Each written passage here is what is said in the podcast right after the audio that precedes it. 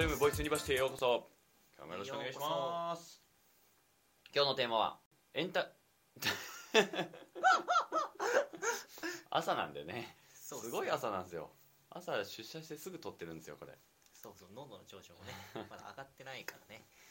今日のトピックはインターン選びで検討すべきこと、まあということで、まあ、インターンをしていくっていう人が多いと思うんだけど、まあ、その時何を考えたらいいのかっていうのを、まあ、なんか僕たちの経験とかから喋っていこうっていう回ですね。うんうんうんうん。まずそもそもなんかインターンにはなんかいくつか種類があると思うんだけどもなんかインターンってなんかどれのことを指してるのか整理しておきましょうか。はい。いかがでしょうか、そうですね。まあなんか一つパッ一番多分学生全員が聞いてうん。一番思いつきやすいインターンって多分なんか就活の前にプレ就活みたいなのでうん。参加するものみたいな、サマーインターンウィンターインターンみたいなののインターンかな。そうそうそう、うん。なんか3年生の後期とかうんうん。から行き始めて、うん。でしかもそれもなんか1日とか1デーとか、うん。まあ、長くて3デーとか確かにね。1ウィークとか、うん。まあ、みたいななんか企業を知るうんみたいなのを目的に、うん。まあ、就活のなんか前座みたいなもんで、うんでてんなんかや地球をやってるようなうん。インターンみたいなのを想像する人が一番多分まずね多多いよね。んじゃないかなと思う、でもう一個なんか同じインターンでもうん。なんか学生のうちに本当になんか戦力として働くみたいなタイプのインターンもあって、でそれはなんか割と学年を問わずうんうん。1年生から別に参加もできて、でなんかえっと普通の社員よりは多分時間が短いだけで、まあ、業務内容も別に同じようなことをこなしていくみたいなタイプのインターンもあうんうんる、うん。まあ普通にねやってる時期とかもこのからこの時期っていうよりは別に半年間1年間とかうん。長くて本当に3年間とか4年間とかうん。働く人もいるっていうような、まあ、インターンっうん。ていうのもあったりするよね。うん。それこそ実際にフルームでもインターン生として今大学生の子が働いてくれてるけど別になんか就活関係なくとかうん。うん。別になんか自分本実際の業務をやってもらってとかそういう感じでやってもらってたりするからまあそれもまたなんていうのかなその今の後者のインターンシップだよね。うんうん。うん。ちょっとなんかそこがかぶってるから分かりづらいかもしれないんだけど。そう言葉がね一緒になってるからね、割となんかこう前者のなんかも就うプチ活のね。プレ就活みたいなやつよりかは、うん。後者のうん。なんか仕事としてうん。がっつりやっていきますみたいな、うんうん。長期にわたって、うん。みたいなタイプのインターンとかを割と焦点を当てて喋っていく、そうだね。今からのやつはそっちの後者の,、うん、あの別に就活においてのわけじゃない、まあ、インターンシップの話をしていこうかなと思いますと、まあ、確かにといっても後者もねもしかしたら就活につながるかもしれないみたいなのは全然あると思うから、うん、うん、そうだね、うん。それもまあなんかか、うん、どっちも含めてインターンシップなのかもしれないけれども、うんうんうんうん。まあ、特にそのなんか期間とかあの学年とかを選ばないようなインターンシップについて話していこうと思いますと。まあ、ってことで、はい、なんか選ぶ選んでいくにあたっての、まあ、何を検討すればいいのかっていう問いなんだけれども。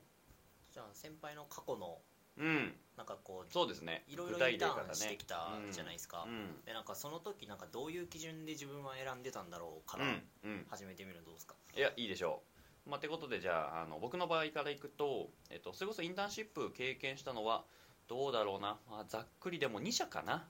うん、うんうん。3社あったかな。うんうんうん。結構だよねまあそれもどれもなんかあのそんな多くない長くないっていうのがあったりするんだけど、まあ、うん。1社目一番最初は本当にあの人数でいくとどうだろうもう役員数とかでいくと本当に1人2人とかもしかしたら社長だけだったかもしれない。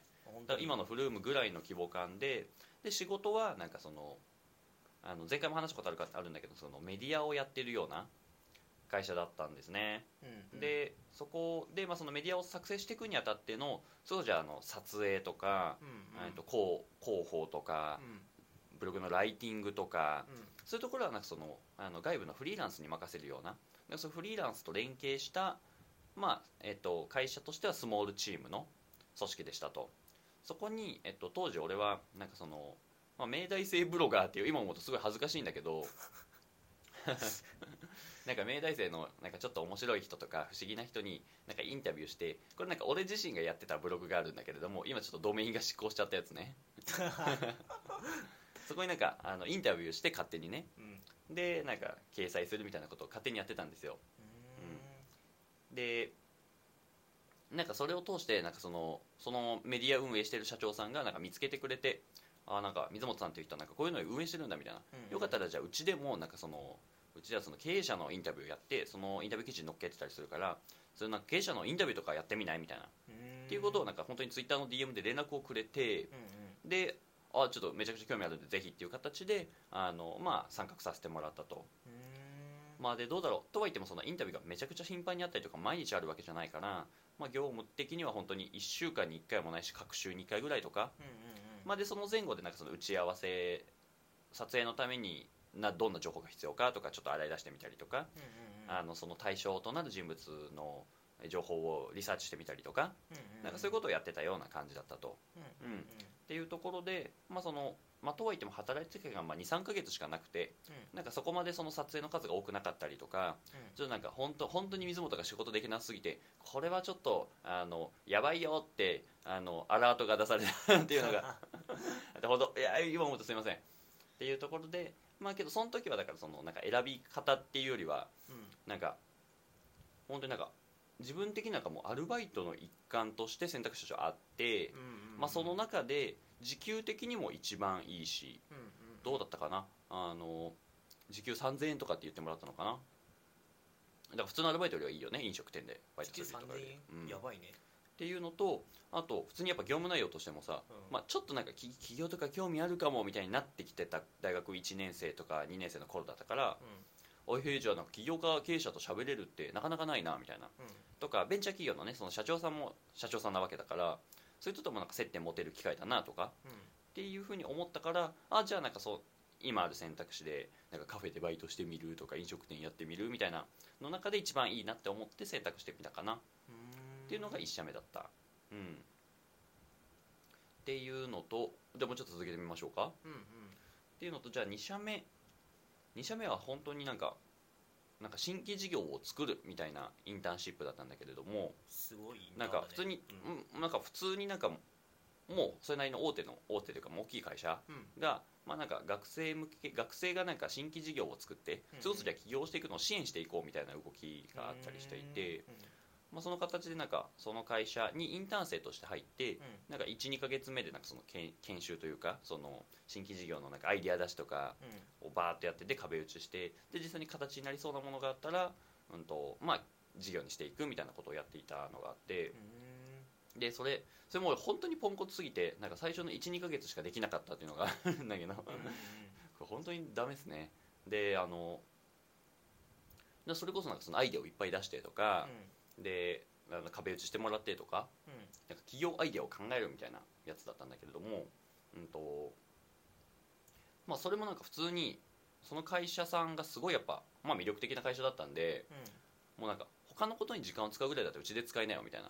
もうだからアルバイト代とかはもう全部アルバイト代以上の額うちで出しちゃうからその分ちょっとしっかり考えてみようよみたいな。うん。っていうのを言ってくれる、まあ、インターン先で。でじゃあそんだけ恵まれた環境があるんだったら行って入ってみようかなっていうところが、まあ、一番大きかったかな、うん。うん、でまあそうだね。うんと、まあ、12か月目でそれこそ壁打ちしてみたいなうんアイデア出しまでしてみたいなっていうところででもうこれはもう本当もう本当に俺が仕事ができなすぎて ずっと仕事ができないんだけど。あのいやちょっとやっぱなんかこれ、ね、無無理やり出したアイデアだと全然ちょっとすいません走れないっすわみたいなっていう僕のわがままで、まあ、そこもなんか卒業する形になりましたっていう背景もありますと、まあ、そこら辺はもうまたおいおいしゃべりましょう。そうインターン失敗時代がありますね僕にはね。で最後、えっとこれは大学3年生過去休学中1年間休学中の時に、えっとまあ、名古屋の大きいメガベンチャーで、えっとそれこそなんか新規事業として立ち上がった社内の、うん、とどうだろう。一始まって1年とかだからまだまだなんか売り上げも立ってないような事業に、うんうん。えっとそれこそなんか学生のインターン生を募集していて、うんうん。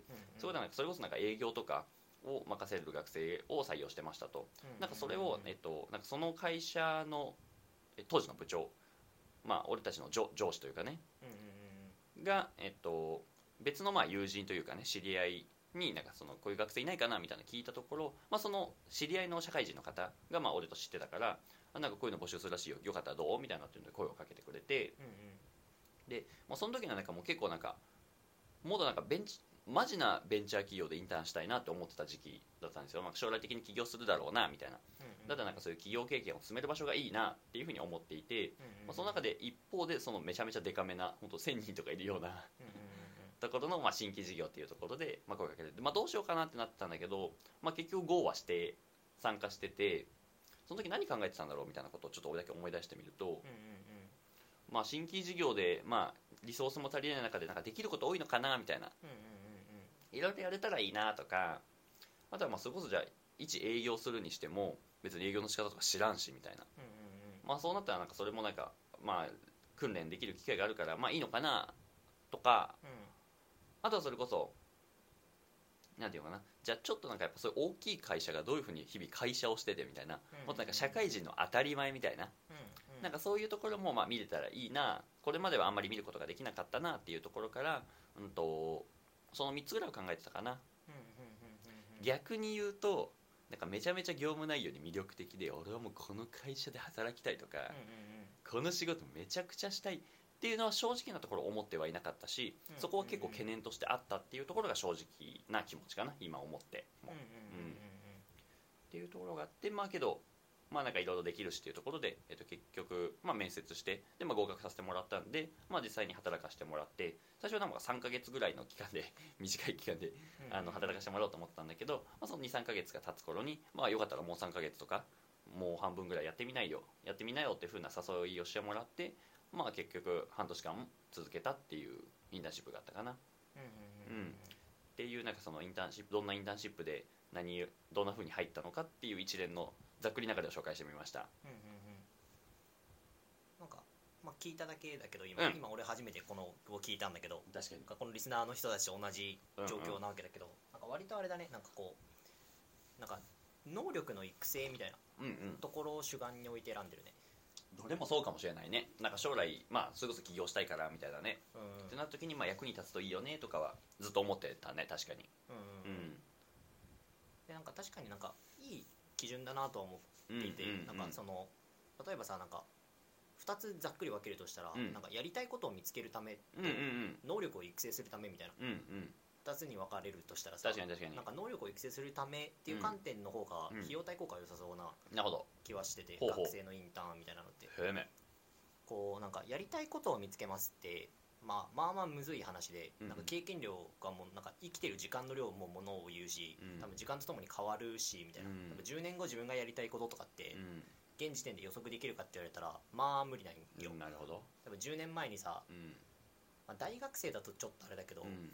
なんか 10, 10年後の自分どんなんだろうって予測するのも多分難しいし、うん。10年前に今の自分予測する10年前に戻って今の自分予測できたかって言ったら結構むいや無理だよねみたいなうん。人が多いんじゃないかなと思うんだけどよりかはなんかこう能力の育成みたいな例えばだけどリダイはさ、うん。なんか汎用的なスキル。うんうん。社会人ってどんなもんなんやろうってやつね。とかそうそう、うん。大規模な組織ってうんどういうふうに運営されてるんだろうとか、うんそれこそさっき言ってくれた営業うん。のスキル磨いた方がいいよねとか、こうなんか割とさどこの会社に今日どこの会社に行ったとしても、まあそうだね。まあそれなりに役に立ちそうなうん。汎用的な能力を磨くことに割と焦点を当ててさ、うんうん。そんな考えてなかったけどね。うん。まあ、選んでるうんうん。なみたいなのを思って、なんかまあ賢い選び方だよなとは思った。なるほど。うんまあそうだね。確かになんかまあ俺の場合は結構なんか将来的にやりたいことがあったとか、うんうんうん。まあ、こういうことがしたいからそこからの逆算でじゃあ今こういうのを得られるといいよねっていう選び方を確かに当時はしていたかもね。うんうんそうです確かに藤代君が言ってた通りなん自分は今何もやりたいことがありません。うん。何も興味がありません、まあ、だからこそ、まあ、興味を探しに行こうっていうインターンのね選び方もあるって今言ってくれたけどうんうん。なんかその人たちにはもっといろんな選択肢が多分あるよね。インターンじゃなくてもうんうんうん なんかわかんないけどちょっと旅行に出かけてみるとか友人と対話してみるとかちょっと過去を遡ってみてとかとかその中の一つがインターンシップなんだろうねきっとね。っていうのでいろいろ選択肢はありそうだと。でじゃあ能力を磨こうってなった時にはまあおおよそインターンシップというのはいい選択肢な気はしていて、まあ、訓練の場として。うんでなんかあのそうなった時に学生にとってはまあ得られるものも多そうだったりとかうん。その中でも特に水本はまあ他の会社でも通じるような能力をまあ磨こうっていうふうに考えていたっていうところが分かりましたね。うんうんうんなるほどなるほど。実際やってみてさうん。得られました？これがね このこれがねえからスタートしているところから察するになんですけれど。まあなんていうのかな。えっと本当になんかその俺のインターン先が悪かったとか本当に一切なくてこれは本当になんか受け取り手の問題の話なんだと思うんだけど、うん。えっと、結局なんかその入ってからの俺ってなんかその言われたこと結局やるだけマンになってたりとか、なんか新しいものを発見してこんなことしたらどうですか？提案してみたりとかなんかよし人一倍やるぞ。うおーめちゃくちゃ営業してみるとかなんかそういうことって別にできていなかった自分がいましたと要は別になんか自分自身もなんかそのスタンスとして学生の延長でしかないというか、言われたことをやるだけのなんか期待されたことを当たり前のようにやるだけみたいなっていうスタンスになんかどうもなってしまっていてこれもすごく自分の責任なんだけれど。うんうん。でそのあり方で仕事をしてるとじゃあ当初本当に欲しかったような本当になんか誰よりも営業ができるようになる能力とか、うんうんうん。えーまあなんか本当になんかこの会社の全員がどんな風に働いてるのかとかそれは知れた方がいいしさうん。知れた方が役に立つじゃないですか、うんうん。なんだけどじゃあそこに対してすごく熱量を持ってできてたかっていうとできてなかったっていうところがあって、うん、っていうことで結論そこまでなんか想定してたものを得られませんでしたと。うんうんうんでうんそうだね。得られませんでした。何のせいかも。う ん潔い結論だな。っていうのを聞いてどうでしょそうだな。なんか自覚がないだけでううん。なんか実は多分今の意思決定にそれなりに影響を与えてるんじゃないかなと思ってて。そうだね。もちろん影響がゼロとか学んだことがゼロっては俺も言わないね。間違いない。なんかこう例えばだけど、うん。なんかベンチャーベンチャーじゃないわ、えーとうんインターン中に、うん。その初期のベンチャーで数ヶ月なり半年とかやってみるっていうのをやるとさ、うん。こう立ち上がったばっかの会社が、うん。まあ、どういう状況で、うん。まあ、どれくらいなんていうの整ってないかとかがさ、うん。多分さ身に染みてわかると思うんだけどうんなんかそれもさまあなんか別にそれが耐えられる人と耐えられない人がいるじゃん。はいはいはい。で多分暗黙のうちに耐えられてたと思うのよ別に、今思うとね。うん、でうん。今起業してるし。そっかそっか。今当事者です。はい。そう当事者になってるから。でもなんか例えばだけど、うん。耐えられる側だったから多分自覚がないけど、うん。これ逆になんかこのぐちゃぐちゃな感じ私無理だわみたいな、うんうん。全然いると思ってて、うんうん。例えばなんかなんかもっときちんと一人一人のこと分業されてて管理されてた方がうん。なんか職務が明確な方が気持ちいいみたいな。うん。人も別にいると思うんだけど、うん。そういう人って多分ベンチャーとか入ってやってみるとなんかうん。うわ整ってない場所向いてないわ。まあそっか。自覚する瞬間とかはあると思うんだけど。そういうのがあると、うん。例えばだけどなんか向いてる側だったからさ、うん多分自覚がないけど、うんうん。その向いてない側だったらさ多分自覚が生まれてるから気づきやすかったと思うんだけどなんかそのやってて、まあ、苦痛に感じてないから多分ストレスなくできてたけどなんか逆裏を返すというか 逆に多分なんかすげえかっちりしたところでインターンしてたら、うん。なんかああ向いてないんだみたいななってまあ確かに確かに、確かにねその3社目のねやっぱ大きいところのインターンは先はねやっぱもう人数がめちゃくちゃ多かったんで、うんうんうん。まあ、そのその自分たちの部署はちっちゃかったとはいえ全社的には大きかったりしてたから、うんうん。ああ大きい組織って向いてないなっていう感覚はありましたね。で多分そのやっててさ、うん。別に辛いっていう感覚がなかったから多分今ここにまあそうだね。いるっていうのはなんか暗黙になんか自覚はないけど多分今の意思決定にうん。それなりに生かされているんじゃないかなとは思う、お藤代君が必死にフォローしてくれております。なるほどね。まあそれは確かにね。うん。まあだからそうだから俺から言えることはなんか結局なんか 入ってからの 振る舞いクソ大事みたいな、あうん、結局入ることはできるかもしれないけどなんか大学に合格するのがゴールじゃなくて入ってから何するのかが大事みたいなのが結構近しくて。うん、インターン先も入ってからじゃあなんだろう。俺の時にもなんか同じ学年の子とか同じ大学生のインターンの子で23人いるみたいなチームだったんだけど、うんうん。その中でじゃあ他のやつより1.5倍2倍頑張れてたかっていうとうん。そうじゃないよねとかうんうん。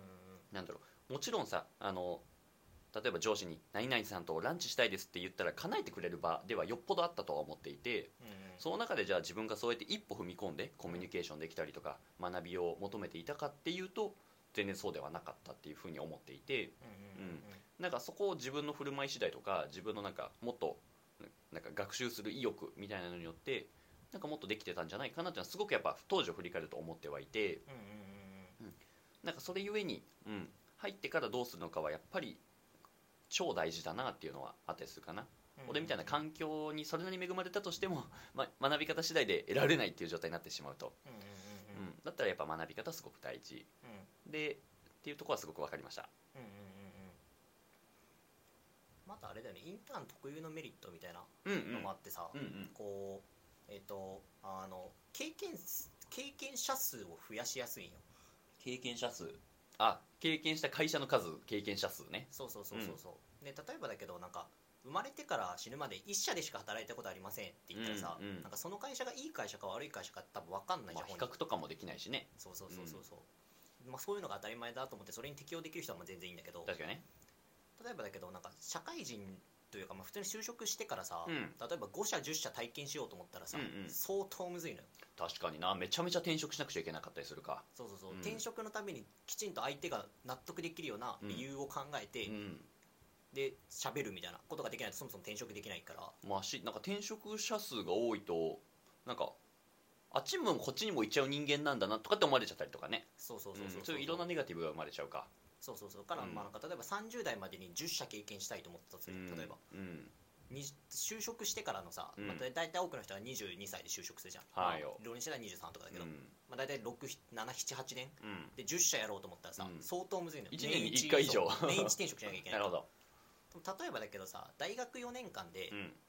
なんかインターン5社とかだったらうんうん。現実的な範囲内そうだね。水本そんなに考えてなくても3社経験してるからね。そうそうそうそうそう。で1個一個さ半年やったとしても、うん。まあなんか普通に5社行くから。なるほど確かに。3, 年あれば。1年で2社2社が8年か。は8社。うん。本当だ。全然余裕で行くから5社なんて。うん多分今大学2年生の人でも多分行ける。うんなるほど。ぐらいには行くから、うん。なんかこうたくさんの会社で働くとさ、うん。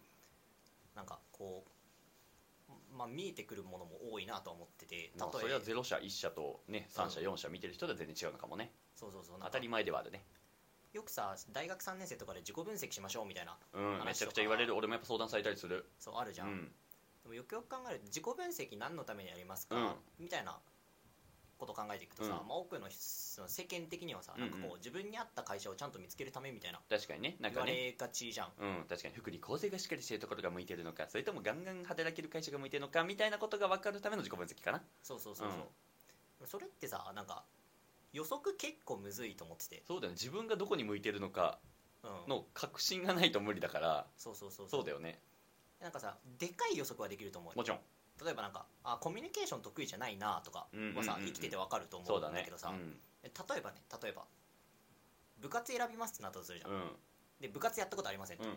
あなた中学1年生です、はい確かに。懐かしいそういうの。の状態でさなんか文系がいいな文文なんていうの？文化系か運動系？文化か運動系ぐらいはさ分かるね。どっちがいいか分かるじゃん、まあよっぽどこっちかなっていうのはあるね。じゃあさテニスか テニスか卓球かハンドボールかソフトボールか野球かみたいなさあー。サッカーかってさあめっちゃ難かったやこれ。ってみな分からんやん、うんうん。やったことない状態でさそこまで高精度の予測できんわけよ。すげえ近いねそれね。結構近いと思ってて、うん。なんかじゃあなんか全く人と喋んないような例えばじゃあ、うん。まあ、エンジニアめっちゃ喋るけど人と、うん。なんか開発とかのうん。専門職系に行くのか、うんうん。それともなんかこう総合職系でこうなんか商社とかでやっていきたいと思うのかみたいなこうでっかい分類はできると思うけど、じゃあなんかその個別具体にと個か別に例えば同じ製造業でもさ、うん。死ぬほど種類あるじゃん。うん、うん何作ってるのかにもよるしとかどの工程に関わってるのかもあるだろうしとかね。そうそうそう。うん。例えば経理一つとってもさ、うん。なんかその人事寄りのさそのうん。給料計算とかやってる人もいればさ、はいはいはい。その将来の財務予測やってる人とかもいれば、うん。資金調達に奔走してる人もいるわけじゃん確かにねで会社の将来のさなんかうん。収支予測とか、うん。投資計画とかに参加するとかも別にあるわけじゃん、まあ一つ仕事一つ部署を取ってもこんだけ仕事があってさ一つ業界を取ってもこんだけ仕事があるわけでその中でどれが向いてるかって多分事前に予測無理なんよ普通に。いや確かにね。しかもなんかあれだね。なんかそういうのをじゃあ今度業界研究とかさうん。そういうなんかそれこそインターンシップを通じてみたいなのって言うけどその今言ったのは就活的なインターンシップね。うん。けどなんかそのなんか経理部とかって言うさ、うん。何やってるかわからないじゃん。めちゃくちゃイメージつかい。ない。俺はもう当時全然分かんなかったんだけどしかもなんか経理部とか分かるけど総務部？総務？な何それ？みたいなさ。っうんうんっていうところをまあけどもちろんねそのググったりとかして あのやったら分かる部分もあるかもしれないけど結局なんかそのその会社の総務部の人が何どんな働いててとかあ私の仕事はこうだよって聞いた方がそりゃイメージ湧きやすいとかっていう意味で一気に解像度は上がるかもね、うんうん。うん、結局具体的な場所にいる方が、う。ん。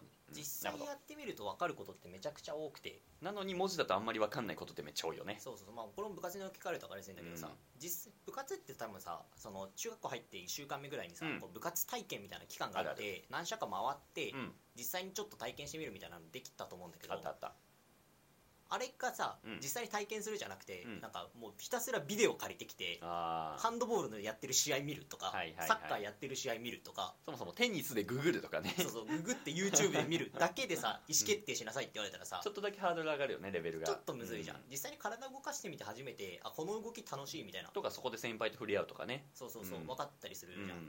からなんかそれもなんか割と企業も一緒だなとは思ってて。なるほど、なんかまあ別に会社動画の紹介のビデオもさ、まあ、ある程度役には立つけど、うんまあ綺麗な部分をね切り取っていたり映してたりっていうのは全然あるよね。そうそうそう。実際にやってみると分かることってもっと多いうんから、確かに確かに。でなんかそれって例えばだけど、うん。なんか将来転職する時とかも、うんうん判断材料がも判断力が高まっていくのよ。会社確かにね。の経験数が増えれば増えうるほど、ん。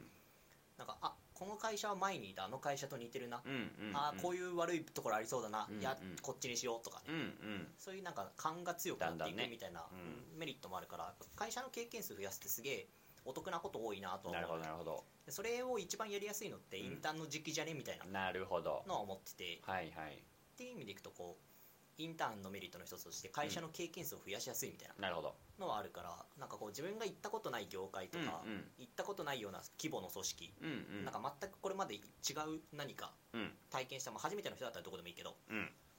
なんかとりあえずなんかやったことないとか新しそうな場所にめがけてインターンとかやってみるとたとえなんか3ヶ月とかで続かなくてやめちゃったとしても、うんうん。いい経験になるんじゃないかなとは思う。ああそうだね。うん。確かに確かになるほどね。なんかもはやあのインターンの枠を超えての話になるけどうん。それこそ今だとねなんかそのもうなんか1日とかそのないし1週間とかの短い期間でできるバイトとかさうんうん。あとはなんだろうな。